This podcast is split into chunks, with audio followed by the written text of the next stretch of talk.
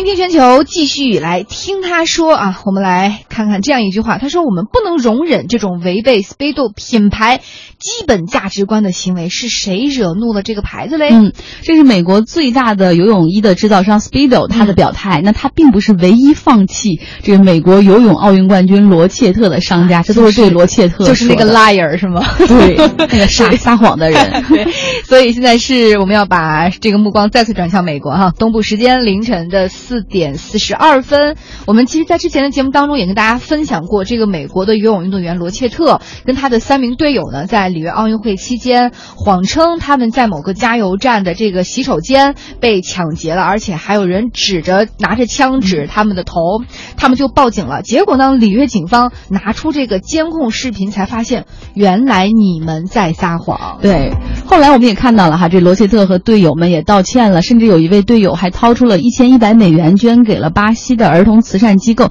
但你以为一切就这样了结了吗？其实，这个我们看到后续这。就不论是媒体的批评，还是现在赞助商的表态，这是愈演愈烈。因为你这个撒谎，这是违背了基本的道德，尤其在这种事上撒谎哈。这罗切特的四个赞助商，我们看到服装品牌 La Flauren、日本的床垫厂商 Air Vive 以及美国的除毛品牌，因为游泳运动员身上都挺光溜溜的嘛，然后他们这种除毛的品牌这个 s i n e r n 他们呢都把这个还有刚才刚才我们说的这 Speedo，他们都跟他解除了赞助合同。现在目前是四家，不知道以后会不会。会愈演愈烈，有更多的商家选择放弃这个罗切特呢？那罗切特，我看他在这个推特上也表示说：“哦，我尊重你们的选择，也感谢这些品牌多年的支持和信赖。同时呢，他也是郑重的向巴西进行道歉，说你们承办了一件很成功的赛事，很抱歉我不成熟的行为给里约带来了麻烦。而且呢，我今天在看到外媒的有一个报道说，他们呃，巴西警方说罗切特之所以会撒谎，原因是因为他。”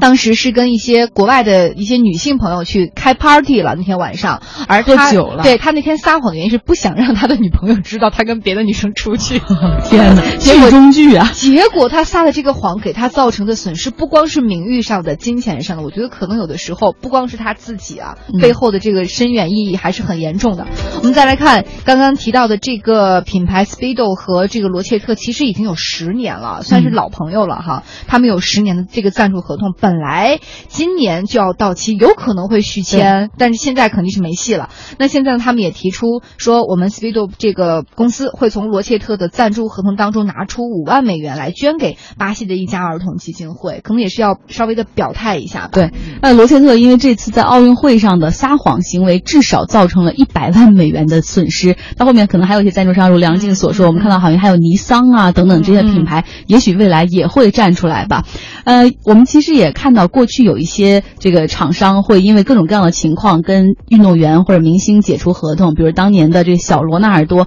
他因为在一个发布会上，他是可口可乐代言人还是百事可乐，反正他喝错可乐了，然后结果人家就借机给他给拿掉了。我想可能罗切特本来三十二岁，他自己的运动生涯后面也比较难出彩了，所以说赞助商们是不是也看到这种情况？尤其你又撒谎，违背了基本的道德，那我们就跟你解除合同，无可厚非。而且在这个事情上，美国的民众。好像对他的这个厌恶的情绪还是很重的，所以对于这些厂商而言，他们不敢再去冒这个风险了。对，但是关于这个外国赞助商的零容忍度，我看到我们很多的网友也都在互动哈，说这个真的是 no 作 no die，自作自受啊。还有人说了，说这中国的娱乐圈，我们的明星代言，显然我们的这个广告商对他们的容忍度比较高一些，不论是出轨的或者吸毒的，好像最后也有继续保持合作的哈。那另外呢，有人说了说。说有些，尤其现在看到国内的一些广告商，甚至利用一些负面事件来攒眼球，做一些事件营销，这真的是毁三观的事情。嗯，